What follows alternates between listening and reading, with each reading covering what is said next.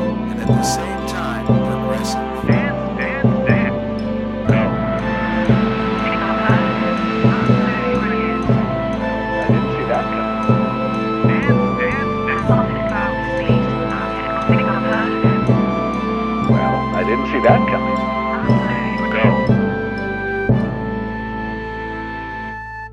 It is the 21st of August 2020, and this is the news.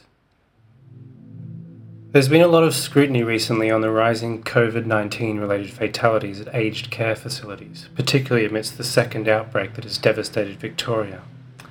Embattled Victorian Premier Daniel Andrews has been keen to point out that the aged care sector is actually a federal government responsibility. Responding to inquiries regarding his government's culpability in this area, Prime Minister Scott Morrison has announced free vaccines for all. You get a vaccine, you get a vaccine, you get a vaccine. In fact, Morrison went on to say, every single Australian will be getting the vaccine whether they like it or not. Speaking to 3AW, the PM stated the vaccine, which of course does not yet exist, will be as mandatory as you can possibly make it. Further clarifying his views, Morrison subsequently told 2GB that it's not going to be compulsory to have the vaccine. So, just to be clear, the vaccine will be mandatory, but not compulsory. Meanwhile, in the US, the Democratic National Convention has gone ahead with Joe Biden accepting the Democratic nomination. Also taking the stage was his son, Hunter Biden, last seen defending his involvement on the board of a Ukrainian holding company that was later investigated on charges of money laundering. Though some have questioned Joe Biden's decision to involve his son in the convention, it is clear that he was looking to send a message.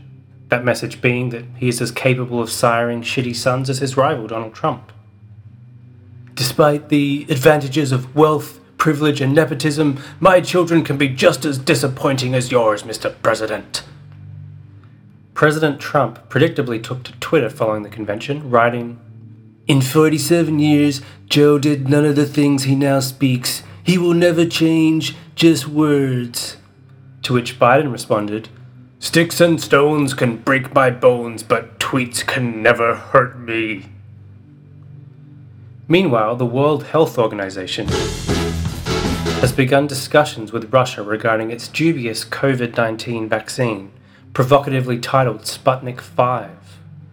Back in the US, where COVID 19 fatalities have now exceeded 174,000, President Trump has scribbled the word Apollo on a bottle of disinfectant. Just, just drink this once a day. That's right, the whole bottle, and, and COVID will be the least of your problems, okay?